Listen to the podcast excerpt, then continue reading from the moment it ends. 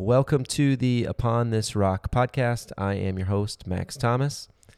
Okay, today we are starting a new series that should only be mildly controversial.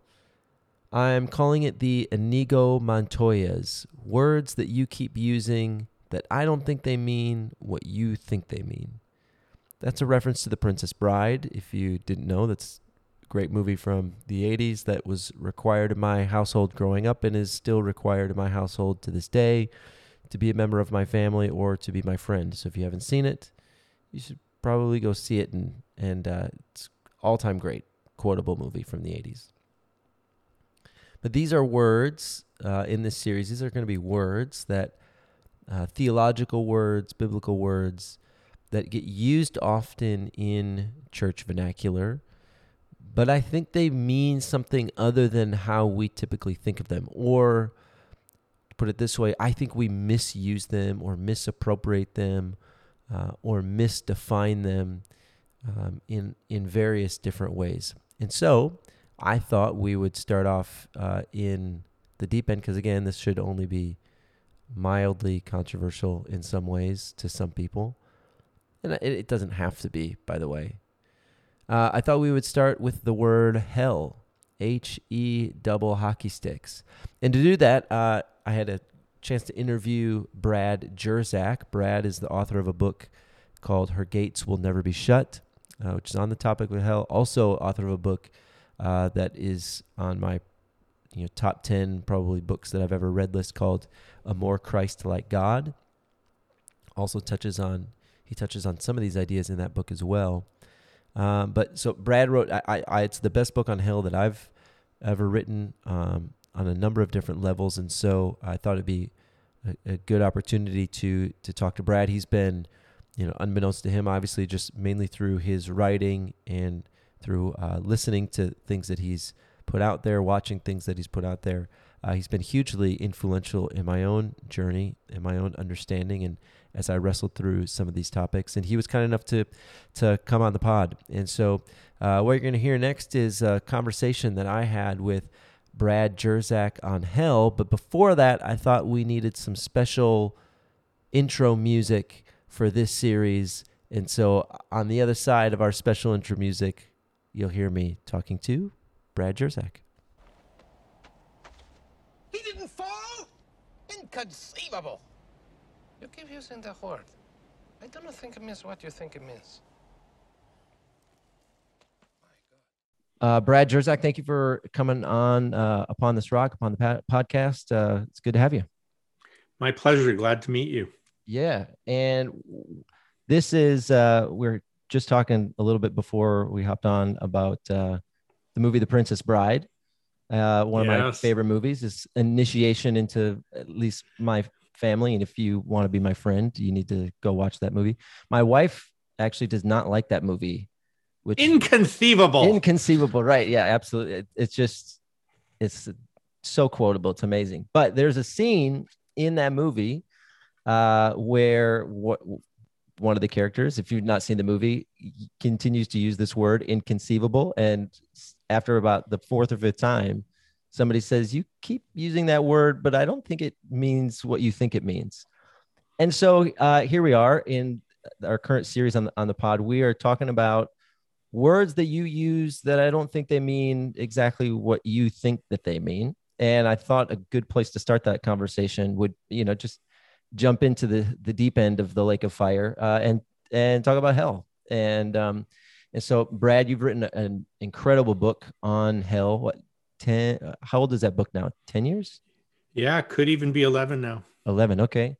Uh, called "Her Gates Will Be Never." Her gates will never be shut, referencing a really kind of wild passage in Revelation, where if you just read it at face value and just do a kind of chronological assessment of where you are in the story, it it opens up a whole lot of uh, it, it just opens a can of worms of why why is there why is the city have a gate and it's not shut and people can come into the city after everybody's apparently in the lake of fire and um, it, was uh, it was actually through your through that book that um, uh, through your book that that I started to kind of wrestle through uh, some of this, um, some of these topics and and conversations. So I thought I'd have you have you on and, and we can chat about it. So let's let's start here.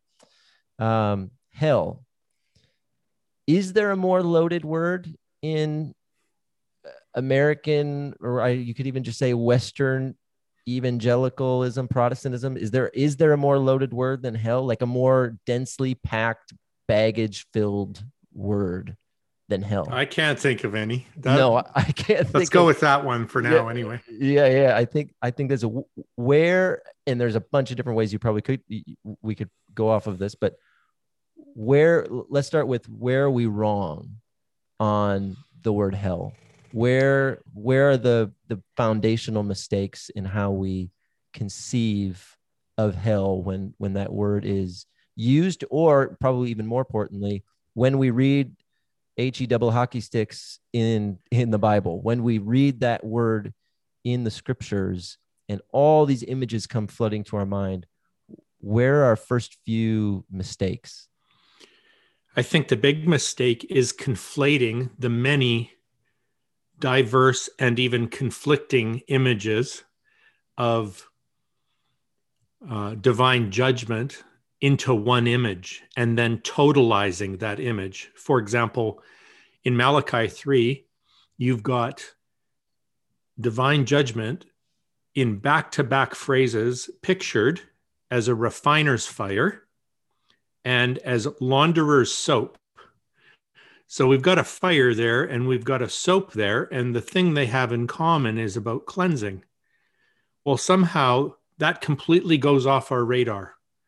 So, in other words, we've excluded so many of the other images that are important to our understanding of divine judgment as restorative, for example. And we pack them into one or two pictures that we get um, from the Bible, but what I mean by totalize then, so we conflate and we totalize. So we think of hell is this one thing I picture, and it's the one thing I picture is actually a lake of fire. And now the lake of fire, which uh, appears one time in the Bible, you know, ends up ends up becoming our entire vision of what we hear and see in our minds when we think about hell. And then even even the way that um, Revelation 20 and 21, you've got the lake of fire in chapter 20, as if there's nothing else in the Bible afterwards. There's two more chapters where the same people listed in the lake of fire are now outside the city. Okay, so we can think about divine judgment with the lake of fire, but we can also think of it as being outside the city. Then also, I think connected to that error is um, using one passage or a few passages to say this is a permanent state from which there's no return when in the very next chapter we've got open right. gates and an invitation to return. So we created such a small vision of it and then made that the whole thing. I think that's a big mistake. Where did that where did that where does that come from? Because i agree with you the the on an earlier episode of this uh, of this podcast i actually interviewed chris green whom, whom we both know, and he he talked about the the great sin of evangelicalism is reductionism, is exactly what you're saying, is reducing these these ideas in scriptures and images all the way down to their lowest common denominator and then watering it down into i think he talked about i think like watery soup essentially. Um, where did where did that come from when we talk about eh, when we talk about hell well, I imagine it has something to do with our impulse toward um, inclusion and exclusion. So I'm in and my enemy is out, and out means hell and in means heaven. And I presume, I presume that the enemy is out. And then I would add to that the rhetorical use of it um, to addressing misbehavior. And I actually think Jesus does that himself. Mm. In other words, when Jesus talks about divine judgment, he's not creating a theology of hell for us at all. He's describing uh, uh, the seriousness and, and the destruction that comes from turning away and misusing the other. And so he, Christ himself, is comfortable using um, pretty intense imagery for that purpose. It's not eschatological at all, it's ethical. Hmm. So, in other words, how do you measure how bad it is, how wicked it is to turn away the hungry and the naked and the slave and the sick? How bad is it? Well, you might describe how bad it is using hell imagery. And so it doesn't, it's not a story about how this all ends up or even people's eternal destinies.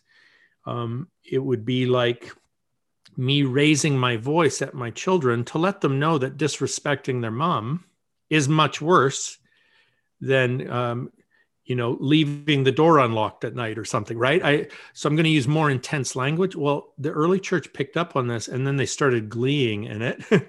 And i think it became a real it was about controlling people. And so you move you move into this language of what is the most ma- motivating thing i can do for you to get you to turn from sin and come to god? Well i'm going to i'm going to tell you about the worst possible image of that. But then they turned it into a theology and they turned it into a weapon. Yeah. So i know you've talked about this weaponizing the language. Yeah yeah yeah. Um I, and i want to get there in in a second. What but first what are and there's been tons of work done on this but I think it would be helpful for people that this is new to. I mean, this was this whole idea was new to me just four years ago, five years ago. Um, I mean, I was I was already pastoring at this point. Um, the idea that there's actually when we read the word hell in in the scriptures, Old and New Testament, there are actually different words being used in the Hebrew and in the Greek that have that mean i mean just quite literally very different things. But we for whatever reason i have maybe you know this uh, i don't i have no uh, idea why we translators still to this day translate them all as hell. That makes complete completely no sense to me. Um, but what are some of those images? Um, or what are some of those words I put it that way uh, that we see? And what are the images kind of related to those words. Maybe walk us through just briefly those, and then I want to talk about okay, how do we uh, how do we kind of trace those through the scripture, and then and then we can get to the conversation of of how we've come to I think uh, reduce those down and and weaponize them. Okay, yeah. So if I could distill what you've just asked me into a proposal, I want to propose this that there are diverse images and words concerning divine judgment that it is helpful to distinguish for some reasons and also helpful to conflate for some reasons. And so we'll look at that. So, in terms of um, of the images themselves, you do have a range that includes fire, soap, outer darkness, you have the language of exclusion. You are cast out and sent away. At other times, it's just the opposite that whatever we've called hell is not about a place separate from God, but that it is God Himself. That is, God is the fire, and hell is not another place you go to away from God. It is in some passages, but in the text I'm thinking of, uh, God Himself is the fire, and it is heavenly to experience divine love from an orientation of love, but it's hellish if you hate love.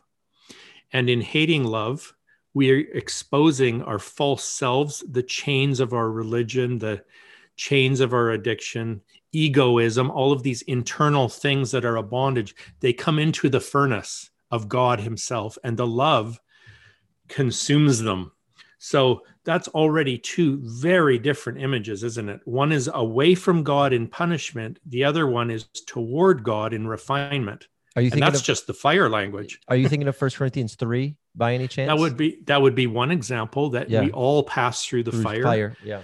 Um, and what is burned up in First Corinthians 3 is the wood, hay, and stubble of false motives. It's not you. And in, in fact, he says, you know, some are going to come through the fire and there'll be nothing left but them. So they're not consumed. Right. It's all their garbage. Similarly, end of Mark chapter 9.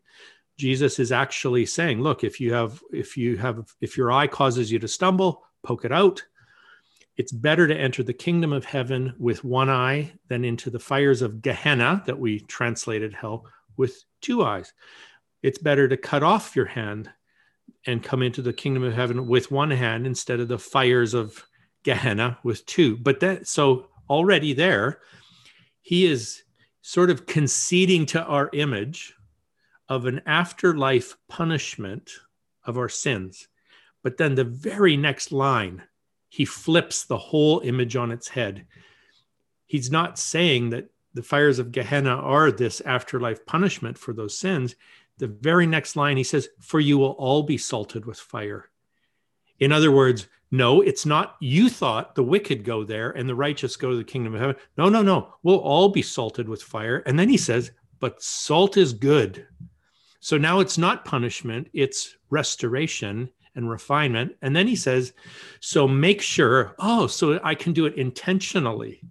I can receive the fire that is good and salts me into make sure you have salt in this salting of fire in yourselves so now you internalize it so it's not so he's just in two verses he shifted gehenna from a fire place where the wicked go to a blazing fire of of uh, purification that i can embrace into my heart now in this life and that everyone yeah.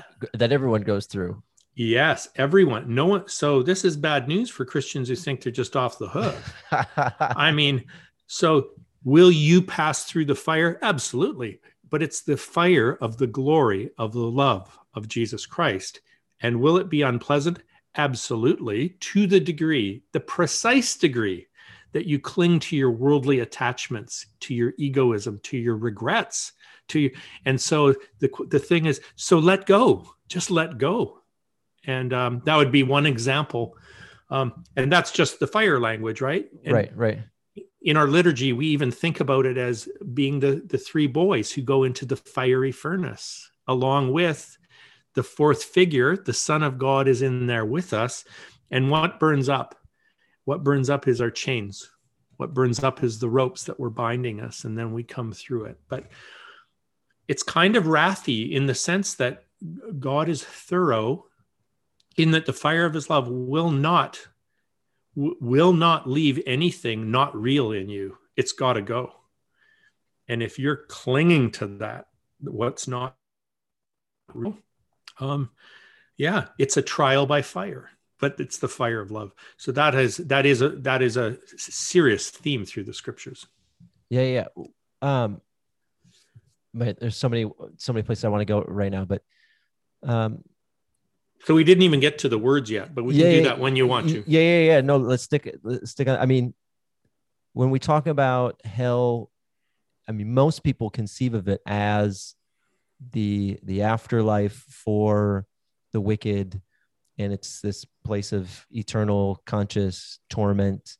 And you're talking about an an entirely different uh, reality that even if it is maybe somewhere where people go there's there's this maybe this internal reality mark 9 1 corinthians 3 but even if it, it's some kind of place that people go that it's restorative and cleansing it's to use the malachi language a refiner's fire and a launderer's soap which ironically is used with water. So you have a fire language and water language in in the same same verse. But that's not at all i mean what most people think of when they think about hell. Hell is about it's about punishment. It's about retribution not about restoration and cleansing and purification. Where do we see some more of that kind of language? Where i mean we've talked about some already but tease that out for us a little bit more because that i remember when i first encountered that idea it really kind of started to make my head hurt and spin because it it flips even the purpose of hell on its head. That yep. that hell was for me always the i mean it was always the ace up our sleeve toward to the wicked that if you don't you know it's turn or burn. I mean it's the famous spurgeon uh um sermon turn i mean literally titled turn or burn. Um that it's it's there's going to be this place of just weeping and gnashing of teeth and and punishment. Um, that hell is somehow this is a little crude, but I think it really is how most people think about it. That hell is the torture chamber in the basement of heaven that God sneaks down in the middle of the night to keep everything going. Um, but you're talking about it in in a completely completely different way. Yeah. Um, even if you take a classic case like Matthew 25, the judgment of sheep and goats, this is a very difficult passage because it's many of our English translations say that the goats go off into eternal punishment, prepared for Satan and his angels and all of that. And we just read eternal punishment there. See, it's punishment, and see, it's eternal. But already by the end of the second century, so we're talking, you know, maybe a hundred years after John finished the book of Revelation, maybe 110, we've got Clement of Alexandria who is the head of the biggest seminary in the world. It's the catechetical school in Alexandria, Egypt. And he's running this place. And he actually goes into that passage. And Greek, remember, is his first language. So he knows what he's talking about, and he's only a uh, you know a century away from the New Testament documents themselves. And he says in that passage, you have to understand that um, the word that we've translated punishment uh, is kolasis in Greek, and kolasis is not retribution. We have a Greek word for retribution, he says. It's timoria.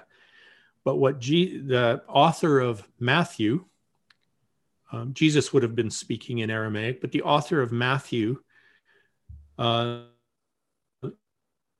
uses kolasis and kolasis generally about correction in that era. Correction, not retribution, but and then and even the word he says this word you know in english we've translated it eternal but it's aionion it's to do with the age. And aionion is not eternity. God only god is eternal. Uh, aionion is is the coming age the age to come.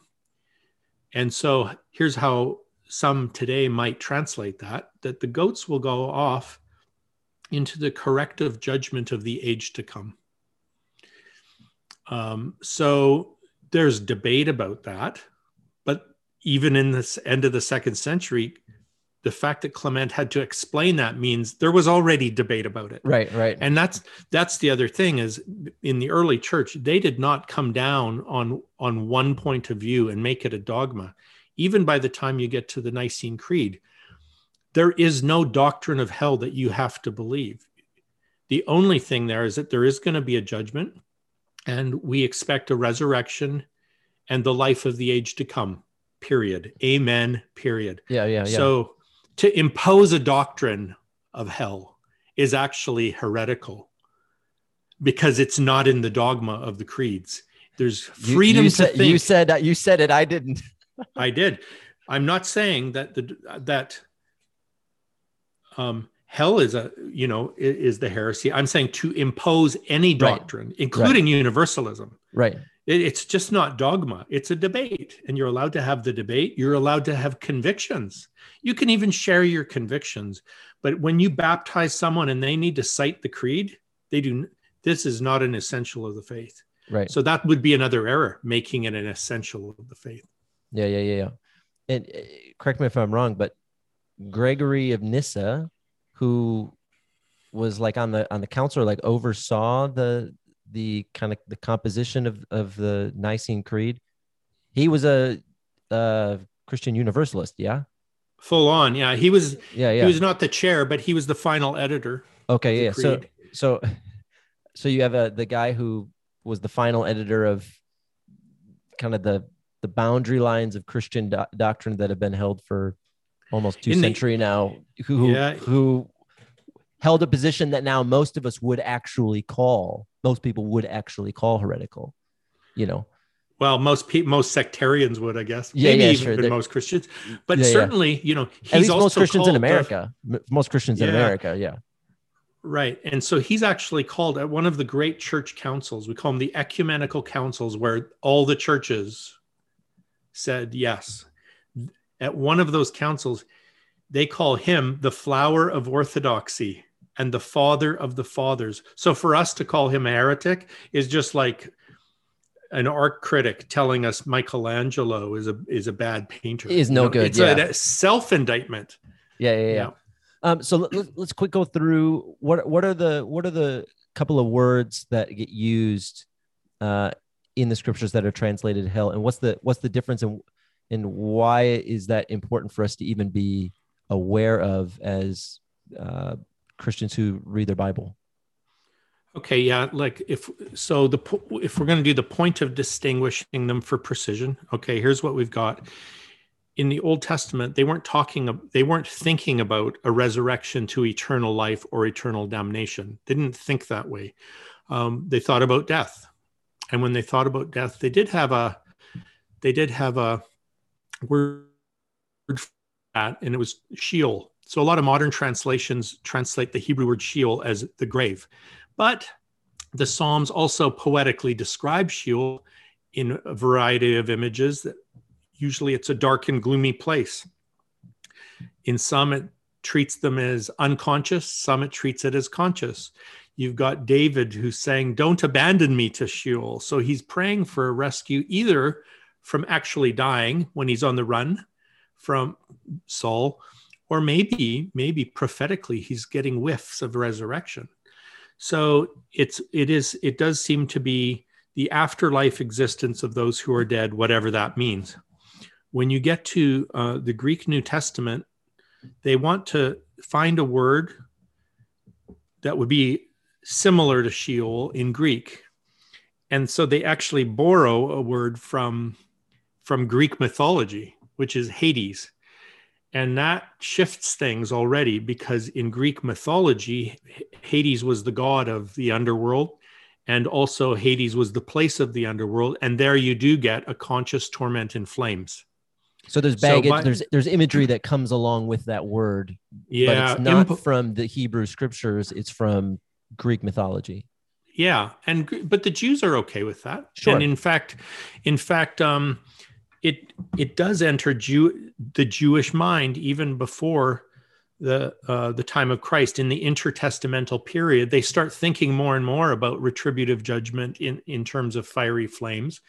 So and they've picked up some of that from Zoroastrian, god of fire, you know, and Babylon, and they're very uh, syncretistic in that way. And and and I don't want to just say that a critique of that. I'm like they also got resurrection from there.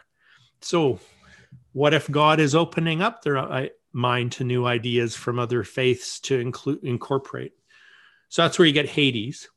So the idea is, um, and and parallel then to it would be paradise. So Hades and paradise seem to be um, the afterlife now prior to the final judgment Final judgment.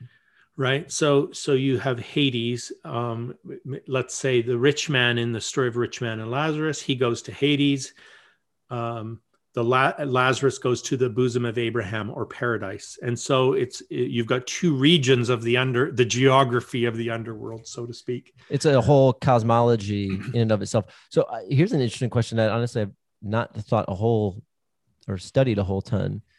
In the Old Testament, in particular, so they had this word Sheol for the grave or or the dead, and it had all kinds of images associated with it. Was it was it always negative? Did they have did the Hebrew authors did they have an idea for what we would now call heaven a good place where people go to be with yahweh when they die or is that not in their frame of thought at all No, it seems like they are expecting to be delivered from there somehow. Um, there must be a backstory to the bosom of Abraham. sure There seems to be some kind of a hope and res- a, a- restoration to paradise, whatever that means. Um, it it's just what I want to resist is the idea that there's a Jewish idea. Sure, there's sure, not. sure. There are many Jewish ideas Ideas. yeah yeah yeah no for sure yeah um, across many era, eras and and they and they drift right? And so the- one thing i want to say about maybe i'll say about hades right now and we can come back to it later is when jesus tells us the parable of the rich man in hades he again is borrowing their imagery, but Christians have no business reading that without reference to his conquest of Hades at the death and resurrection. We uh, we start talking about the parable of the rich man and Lazarus as the, as if that's how it is. No, it's not how it is. How it is is that Christ died, enters Hades, destroyed Hades, and then it emptied it, and then came back.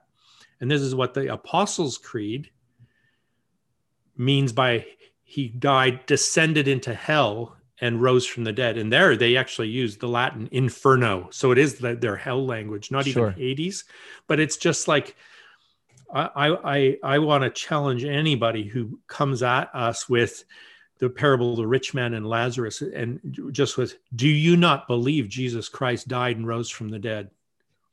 What, what why on earth would you be talking about Hades as if he didn't?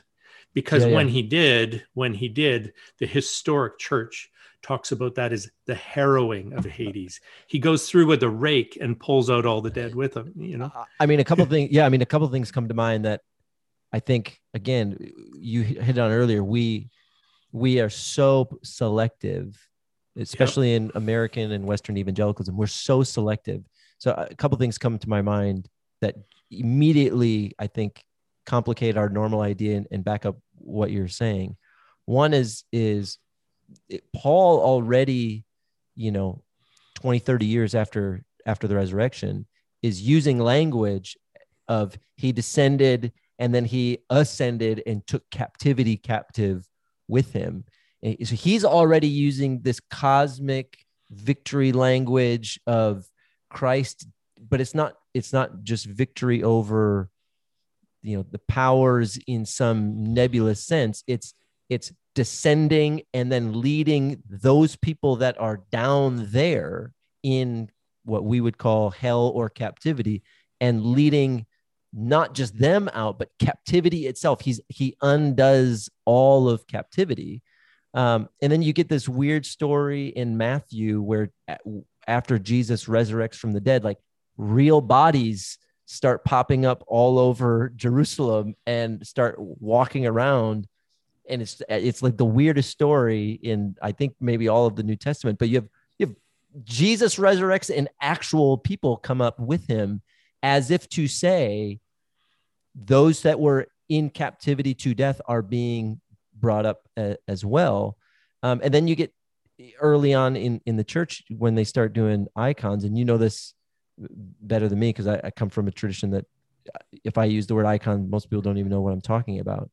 Um, but in the icon of the harrowing of hell jesus is opening the grave for adam and eve and he's leading the the idea is he's he's opening hell and emptying it of all humanity. He's bringing all of humanity out of out of hell um wh- again whatever we want to even mean by that but that's that's the image that's the icon is that adam and eve are being brought up so there's we are we are i think brutally selective to our own to our own detriment Right. Yeah. Our our theology, our theology forgot that Jesus has already won. You know that, and Yeah. and it's not just about the afterlife. That's it's the gospel itself. And this is I want to shift a little bit and say Yeah, yeah. like, well, okay, here. So from the Paschal homily of Saint John Chrysostom, which is read every year at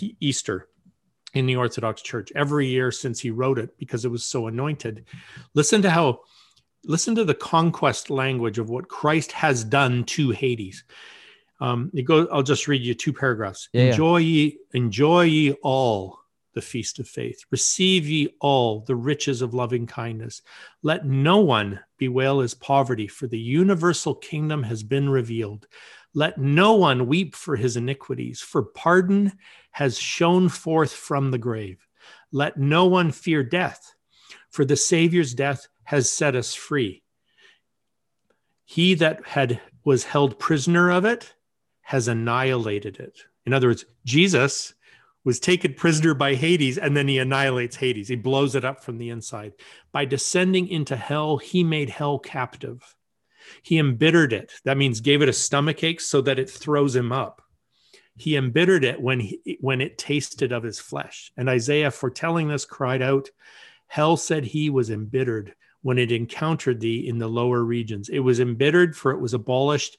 It was embittered, for it was mocked. It was embittered, for it was slain. It was embittered, for it was overthrown. It was embittered, for it was fettered in chains. It took a body and met God face to face. It took earth and encountered heaven. It took that which was seen and fell upon the unseen. O death, where is your sting? O hell, where is your victory? Christ is risen and you are overthrown. Christ is risen and the demons fall. Christ is risen and the angels rejoice. Christ is risen and life reigns. Christ is risen and not one dead remains in the grave. For Christ, being risen from the dead, has become the first fruits of those who've fallen asleep. To him be glory and dominion unto ages of ages. Amen. Now, here's the thing about that. He's not just talking about the afterlife. He's No. talking about the reign of death even in this life. I'm already rescued from it. Right, right, i've right. already come out of my perishing into eternal life now. It's not not but, when i die that death is dead. Death died. It's Right. not a destination anymore. It's a birth canal. Yeah, yeah. but but um i think this is where john the apostle is so important in, the jesus of john 3 he's like i'm not coming to threaten you with hell. You're already in it. Watch the news tonight. Good lord you're perishing. I've come that's what i've come to rescue you from. And eternal life isn't heaven when you die. It's knowing me now. Yeah, yeah. so John this is our gospel. Yeah yeah. A- and i think this is a, a, a i think a, such an important part of the conversation is one of again one of those reductions that we've made is we have made hell purely this afterlife kind of business. And jesus to borrow a quote from someone with, that we both know you uh, much better than i obviously but but pastor Brian Zahnd that we've made jesus and the gospel just the minister of afterlife affairs right? That he's that the gospel is just get me out of that place and into the good place. And that i mean that misses i mean that misses i think the new testament witness almost entirely almost Yeah. entirely. Um because if you i mean you know this if you read through the book of acts and read through all of the sermons no one mentions hell and no one mentions an afterlife place called heaven. They mention resurrection. Um, they mention christ uh, conquering death but they don't re- they don't mention you know repent so that you you know don't have to go to hell and you can go to heaven. They say repent so that times of refreshing can come in the restoration of all things. It's it's it's a cosmic resurrection akin to jesus's own resurrection. Um it- and we i think we have we've missed the boat entirely on when we talk about hell. It becomes this just this weapon to uh, ironically uh, you know the thing that jesus has overcome is the thing that we for some reason want to pick up and hit people over the head with it's like well wait hold on this is the mm-hmm. thing that jesus has overcome Yeah. Yeah. Let, let me say two things about that. So, first of all, well, the other word, the, the, the dominant word that gets translated hell is Gehenna, but Christ picks up that word from Jeremiah. The valley of the sons of Hinnom was was the valley south of Jerusalem, where the when, with the siege of Jerusalem by Babylon and later by Rome, there were so many dead bodies from the siege of Jerusalem that they couldn't even bury them, which for Jews is awful. You know, to Yeah. have to to have to burn them somewhere, and and, and so this becomes an image. Well, initially, it's an image of destruction. So whether it's destruction now or destruction later, of course, Jesus wants to save us from destruction. Right. And it's a so the the valley south of jerusalem becomes a metaphor for the destructive consequences of my defiance. And jesus has come to rescue us from that. And so this is and and will, could those destructive consequences uh, continue into the next life? Sure. So what do you do about it? Well we turn to jesus. Here's the problem and so my second point would be this we used hell to try to motivate people into turning to Jesus.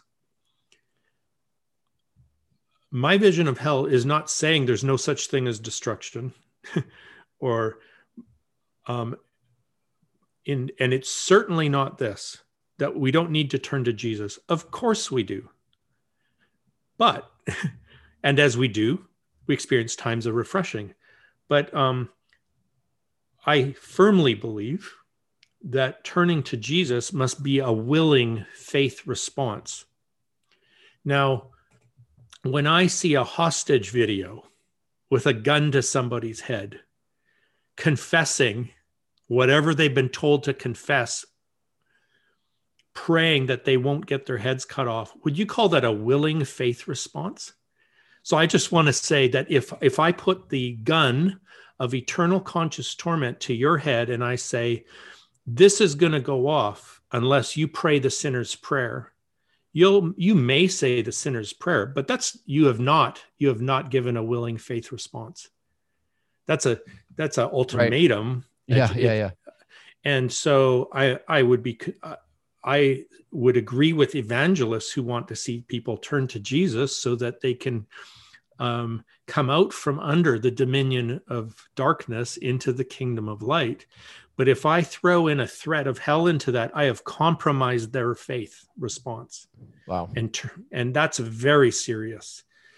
And I see that all the time now because let's say in a 150 years ago, if you preached hellfire and brimstone, people may turn to Christ. Well, now they turn away from him if you do that. Yeah, absolutely. Because, right. So we're actually driving people. If if you actually believed in hell as the eternal conscious torment, then shame on you for driving them there with your preaching of hell of hellfire. Right, right, right. Um, and so I just think we have much better news than that. It's, anyway, back to you. Yeah, yeah, no, no, and okay the the ironic thing to me about this whole thing this is a little bit off topic but the ironic thing to me about this is i'm not sure and i and i i started to think about this after i read david bentley hart's book. Yep. I'm not sure that we actually even really believe what we claim to believe about hell. Right. Because, we believe that we believe it. because because it, and he makes this point and he says it way stronger and punchier than I could ever get away with saying anything. Um, if we really did believe what we believe about hell, then then we are most of us are actually really awful people because we don't tell we don't do much about it. Right. We we do little things here or there. I mean I, you've been a pastor i've been a pastor. The amount of arm twisting pastors typically have to do to try and encourage people to bring someone to church or evangelize their friends or do anything public nowadays about their about their faith is just an indictment that I do we I don't actually think we even really believe what we claim to believe about hell. And if we really did believe it and then we go on living as if it doesn't exist, and we just live our normal life, then don't we kind of deserve to go there for not doing anything about it? I mean, isn't that the isn't that the irony in that? Am I missing something? Sure, their blood would be on your hands, and you know, my dad is an exception to this because he doesn't threaten anyone with eternal hell, but he really believes they're going there. So he's actually motivated to share good news with everybody he meets. Like you can't go, you couldn't give him a haircut without hearing about the gospel. He's and one of those him, guys. He's one of those guys, and yeah. and in fact, you know, then he he does it in a winsome, like old man kind of way that, you know, that the hairdresser is like crying at the end and sure. yes, I want Jesus. I mean, so he's a rare exception because otherwise, what do people actually do? Well, we watch a football game. If you really believed your next door neighbor was going to hell for billions upon billions of years and it's only just beginning and that flames would lick their skin for all eternity how dare you take a night off to watch football how dare you waste a dollar to go on holiday but you know what maybe but, and truly like do... how dare you i mean that i mean no hyperbole yeah. there yeah yeah so uh, the downside of that is it's a very deep hypocrisy the upside of it is maybe we're sane enough not to live that way. yeah, yeah, because sure. intuitively the spirit just would go, "Come on, guys! Yeah, like, yeah, yeah, yeah, Take yeah. a night off here." So yeah, you're right. It it's we don't do we really believe it? Well, we only really believe it when we're trying to get our pastor to sign off on a doctrinal statement before we fire him, I guess. But- Yeah. Uh, but it's it's hideous. It's it's now, and so Chris Green, I I love that he had the guts to come right out and say it is high time that we called eternal conscious torment the heresy for what it is. It is a it is a slander of love and goodness. Yeah, It yeah. is- And uh, you know what? And it's it's shifting fast now. I'm I'm not too worried. I think among thinking people who love the Lord, um, you know, we're in the last generation or two of, of infernalism. It, it's pretty much done. The bigger problem now is those who've been so wounded by it that want have nothing want, want nothing to do with Jesus. yeah. So I'm like, oh my goodness.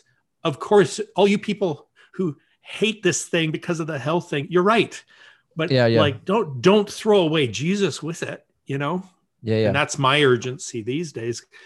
And here's how I do it. I'll say, look, this is a real story. A woman named Steph, she came and she's wondering what I was up to. And I'm like, well, I'm writing a book on hell. This is back in 2009, I actually wrote it. And she gave me a funny look. Now, she is not a believer. Um, but the funny look was almost like she was disgusted that I would write such a book. So I said this right away to her. I said, um, oh, it's not what you think. Um, I'm not talking about those kinds of hell where uh, you would be threatened with a lake of fire. You know, that's so. And then she fills in the blank. She goes, medieval. And I'm like, exactly. That's so medieval. I said, what I'm talking about is how Jesus thinks of it, where um, he knows we're already going through hell. And and he just wants it, he he wants to help us find life instead of the hell we're going through. And she goes, I know exactly what you mean. So, okay, all her resistance is gone. Gone. I'm like, tell me about your hell. And then she just gives me this full confession of how hard life is and depression she's going with through and the ways she's she's numbing the depression in self-harming ways. I'm li- I didn't even ask her for that. Well, I guess I did. I she wanted to tell me about what hell is and I'm like, okay, so in light of that, what if you knew what if you could meet a god who loves you and just and just wants to hold you and make that better so like oh yeah i'd love that i'm like well let's do it now and so she boom in two minutes she's in the arms of jesus So you got you got some of that your dad's anointing on you then a little bit. You got some I of that. guess. Yeah, yeah. Uh, i'm pretty mild compared to her but it, it or to him but but there's an example right Yeah, yeah. The very thing that drove her away when you reframe hell as a real experience of perishing as john 3 does that jesus wants to come and bring life and restoration to it's like well then it might even sound like good news who knew eh? Who know? Yeah, right, right. And for me, this whole conversation really, uh, for me, this conversation actually started with when I started to think about the cross and the crucifixion. Yeah And when I started to, I, I think they're just so tight in most people's minds. They're so tightly related, and, and in some in some circles, in some of the ones I grew up in, you will hear people actually preach. G, you know, God poured out His wrath on Jesus, so He didn't have to on you. But if you refuse Jesus, that wrath is still waiting for you in hell. I mean, that's that's the i literally the- the preached logic. that yeah in about Yeah. 1988 i was preaching that just exactly how you said it. And here's your options right? Yeah, God yeah, pours out his wrath on jesus or he pours it out on you. Pick. Pick right right. I mean that's it's kind of foolish to yeah. to even frame it in that way. But once you to me once i started to rethink and and go back into the scriptures and say how, how did the scriptures talk about the crucifixion it led me yeah it led me both backwards into uh, the Old Testament and trying to wrestle with some of the the images of, of kind of angry, wrathful God there that a lot of people uh, you know are scared of and get um, don't know what to do with. And then it led me forward to think about the age to come. Say, okay, well, if because my logic was this, this is how I grew up was Old Testament God was angry and wrathful and basically loved to send people to hell. Then Jesus came Jesus was basically the opposite. He wanted to rescue everybody from hell, and he was merciful, kind, loving, and forgiving. And we're supposed to kind of keep going on his plane now. But in the end, he's going to go back to kind of Old Testament way, and he's going to come back and he's going to be angry and vengeful, and he's going to throw all the people who rejected him, which in my mind was, you know, 95% of human history and he's going to throw them into like a fire and torment them forever. And so it was this. I had this weird, and I think I think a lot of people honestly do have this weird kind of like um, image of God that switches between kind of angry God and nice Jesus. And what I would what I'd love to get your thoughts on, because you wrote one of your other books that was so helpful to me is a more Christ-like God, is how all of this really ties into, and even the conversation of hell is really a conversation about who is God and what is God like, Yeah. and how that's revealed on the cross. And as soon as we, and I think you even have a chapter in there called Un Unwrathing the Cross, if I remember right. Um, and um, I, I could be remembering that wrong, but talk to us a little about that as we kind of start to land the plane here a little bit. Sure. Here's the here is the New Testament witness that to know God you look at Jesus. To see Jesus is to see the Father. He is the radiance of God. He is the exact image and likeness of God. He is in him all the fullness of the Godhead dwelled bodily. All the fullness. Jesus is not a part of God or a face of God, uh, you know, where there might be some other parts of God in the background that are, you know, no, to the uh, to be Christian is to look at Jesus Christ crucified and risen as the image of God. Um, uh, no one has seen God in all his glory, in all his fullness, um, except Jesus Christ, God the only Son, who's in the bosom of the Father. He has made him known. So you to be Christian is to start there.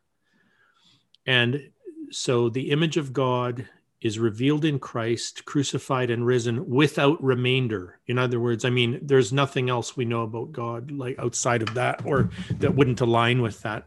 That means then we read from the end. This is exactly what Jesus says on the road to Emmaus that Moses and the prophets and all of scriptures were testifying concerning me that I must um, uh, suffer and and, and die and to enter my glory. And right? he even he even goes so far as to to rebuke them and say, "Shouldn't you have, if you read them rightly, shouldn't you have understood that that was what was going to happen? Why are you so bent out of shape? If you would have read them the way that they are meant to be read, I'm obviously paraphrasing here. yeah. You should have expected the Messiah to suffer and to be crucified and then to raise again. Why are Yeah. you why are you surprised? Oh, you of little faith. Did you not read? Yeah. The thing is, they couldn't until he unsealed it. So in in, Yeah. in, in this in this sense, uh, it is his death and resurrection that unseals the scriptures. So he reveals the scriptures as revealing him, and they just can't get it until until until he's risen, and then okay, now we go back. So I would say um, what we discover from the cross about God. This is an orthodox statement. Uh, there is no retribution in the nature of God. The cross reveals that. We shouldn't be looking for the wrath of God poured out on Jesus there. What we're seeing is in the face of human wrath, God responds with forgiveness, self giving, radically forgiving, co suffering love. That's what the cross means. Now, if that, and that's what God is. So if God is is that, now we have to go back and say, well, how will we read the the Hebrew scriptures? Um, we won't read them as a revelation of God apart from the crucified and risen one. We will read them to see how the scriptures prefigure his suffering, prefigure his betrayal, prefigure his resurrection and his life, and all of that. And anything that doesn't reveal that reveals us. In other words, the nasty pictures of God are not pictures of God at all. They're pictures of our nastiness being projected onto God, and that Christ unveils that too. So there's this idea that um, let's say the genocidal God is we don't get rid of that from our Bible. We because the genocidal God pictures are a mirror that we're to hold up to see how as cautionary tales about how we're still doing that foolish thing. So yeah. Yeah. No, no, for sure. And and we it goes back to the us versus them thing that you had talked about earlier. And that's I think at the core of that. And we I mean, especially us here in America, I mean that's quite literally what we did is we took those those passages and read ourselves into a particular character as kind of a new Israel into those stories in order to commit hellish acts that are still Absolutely. with us today. I mean, I've been yep. I've been to when I was a uh, pastor, I was pastoring college students, and every spring break we would go uh, on this trip to a, a reservation in Montana, and yep. we'd spend a week there with a, a, pastor, and we did this in partnership with a, a Lutheran church uh, in our city, and um, I mean, you just step foot on those uh, on a reservation, it is to bring it into this conversation it's it's, it's hell on earth in a lot of respects. It's yep. you you don't feel like you are in you know america anymore. The the amount of suffering and poverty and abuse and addiction um, that is you just it's crazy. And that's all because of exactly what you're talking about i mean in the name of jesus in the name you of jesus i mean obviously I'm, I'm oversimplifying the history a little bit but th- i mean this is that there's actually uh, the reservation that we would go to uh, is where Custer's last stand was, and so we always take the take the group to see the you know the memorial and all that. Take the little tour on on our day off, yeah. and there is a plaque there. Uh, I I took a picture of it and have switched phones so many times I've lost it, but of a statement uh, from Ulysses S. Grant. And in the statement, yep. and it's on on the plaque in in the memorial to Custer's last stand that literally says we were here as a new Israel to uh, expand God's kingdom and bring these people to Jesus. I mean, this was in in their mind, or at least it was in their rhetoric, um, and it created a hell on earth for generations to come. Yeah, so you can see the misuse there. Here's the thing in the Septuagint, the Greek translation, you know, Joshua is literally that's the name Jesus. So we have an Old Testament book in Greek called Jesus. We we took it and used it in Jesus' name to commit atrocities as if the conquest narratives were a mandate for us, when in fact, even the author of Joshua is doing a critique of redemptive violence. Like the book, it's the book was never a promotion right. of that stuff. Right. But then to read the Old Testament without Jesus as your sponsor is to miss the whole thing that the conquest narratives, which by the way, probably historically never happened, um, are prefigure Christ's imperfectly prefigure Christ's conquest of death and Hades, where not one person has to die for the world to be made right other than God Himself.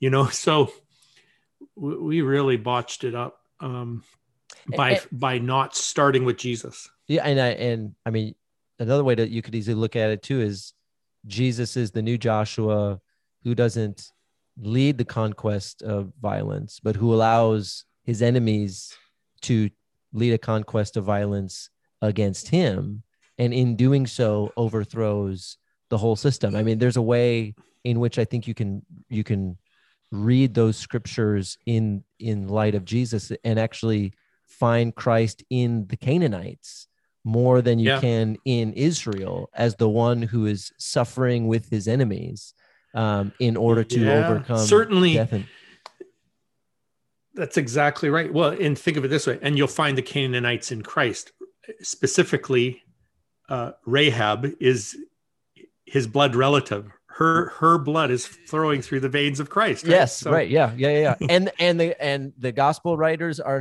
they're they're aware of that and put I can't remember which one it is. I think it's Luke, but I can't I could be wrong. Uh, Matt Matthew. Matthew. Has, okay. Has okay. her in the puts her in there, and it is yep. it is on purpose, and he is doing something there other than just tracing lineage. Um, yeah. Yeah. Yeah. So we'll end here. This will be last last question. How how do we what's a what's a step one moving forward? Someone who is starting to maybe rethink or this is a new conversation like okay i didn't even know that there was four different words translated hell uh, we didn't even get really get into much of the gehenna tradition and and touched on it a, a little bit but that's largely the vein in which jesus is operating which is why i think in matthew 16 when they when he says who do people say that i am? One of the answers is they, they think you're jeremiah because he's picking picking up on on jeremiah's some of his prophetic tradition. Yeah. um, but someone who's new to that conversation or or the idea of hell is real. So uh, just to be clear we're not saying hell is not real oh, it's more real than we thought. Yes, absolutely. That's exactly what we're saying. Just like when we when we've used the word image or metaphor, I know sometimes the moment you use that language, people just immediately start saying, "Oh, you're bending it so you can make it say whatever you want or making it fluffy and not real." It's like, no, no, no. if you understand, you know, because they, I want to read the Bible literally, is what they always say, which is a misuse of the word literal. Yeah. Um, Yeah. Anyway, but we are uh, we're not saying that hell is not real, and we're not saying that it's not just some ethereal metaphor that doesn't mean anything. It's very real. It's uh, and the metaphors actually speak to the realness of it, to Yeah. the concreteness of it. It's just much more. It's much bigger, more complicated, um, more sophisticated uh, than we had thought, and and to reduce it down to one image in at the end of Revelation, this lake of fire, um, is just to do a massive disservice. So what, with all that kind of mind, someone who's trying to maybe early on in their journey think through some of this. Uh, finish us off with what would be step one besides going to read your your book. What would be what would be step one for uh, for you to encourage somebody on their journey? Um, maybe you could start with an article I wrote, and so it would just uh, in. I don't know if you'll have this in liner notes, but people can just Yeah, I remember can. it. Just Yep. yeah, Google. Let's talk about hell better, Jersak. You know, and and what that will do, I think, is it, it'll open a door to to the discussion itself, and alleviate some of the fears. But specifically, it will it I am I am saying that there are so many images and words and pictures of hell in the Bible. Um, if you want to start with one, I would I I would start in John chapter three, because now now we're seeing the the the present tense reality of perishing in this world and in our lives that people do need saving from, and that hell can hell is a metaphor for that, and there and that we're not talking about just like life beyond the grave now. That, so so i think that if we if we want to start with perishing and eternal life as a existential reality in this world the people on your cul-de-sac or in the desert in iraq there you know? Um, and how jesus comes into that as as the rescuer not the um, threatener. That might help. And so uh, this I, I think a johannine picture is the place to start these days. And i'll just say as a footnote to that because he's already he's already had another generation to pray about it and listen to god about it and to articulate the best ways to to, to talk about it um, long after matthew and paul and these other guys are dead. Yeah, and and the early church called him the theologian yeah for for a, a, a good a good reason. Um, Brad, thank you so much uh, for this. This was a lot of fun. There are a million different ways that that uh, you know people can can go on this, and and it's well worth people's time to. I, I think this is an important issue, um, and, and I I do sense a same, and maybe this is just me becoming aware of it, but I don't think so. I think there is this uh, wind shifting, if I can use that language uh, around this topic, and people are starting to, um, I think, just ask some good questions. And I would just say, I, for me, this was, this was a really scary thing, which is kind of ironic, a scary thing to even start rethinking, um, because of the the baggage that comes along with it, the accusations that people will lob your way, um, you know some people uh, will just they'll shut it down immediately. And for anybody who's listening to this or um, thinking this i would say it's a worthwhile journey. And I, am I'm, I'm thankful that i've partaken it. And i know you are. And i'm thankful for your book that you've contributed to to help people through this. And i, I would say for anyone who is wants to do a study on on hell um, brad your book her gates will never be shut is it's very accessible it's very readable but it's it takes you in depth in the scriptures. You go through every nitty gritty detail early church history um, the crucifixion into the book of revelation old testament the prophets. I mean uh, you you go everywhere and it's um, it's a really really helpful resource and so I would, I would point people point people there for sure. Thank you. Yeah and i'll leave a link to that um, in the in the show notes as well. So uh, you've got other things to do other than talk about hell to with with a random stranger that you just met an hour and a half ago. Uh, but I really do appreciate the time, and uh, I'd love to have you on again sometime in the future, and uh, would love to talk uh, crucifixion, crucifixion stuff with you because um, that's the other area, uh, like we said here, related to this that I know you've done a lot of work and have been very uh, very influential in my life uh, in thinking around those things. So I'd love to have that conversation with you too sometime in the future. You bet. Cool. All right. Thanks, Brad. Keep up have, the good work. Yep. Thank you so much. Have a good day. You too. Bye bye.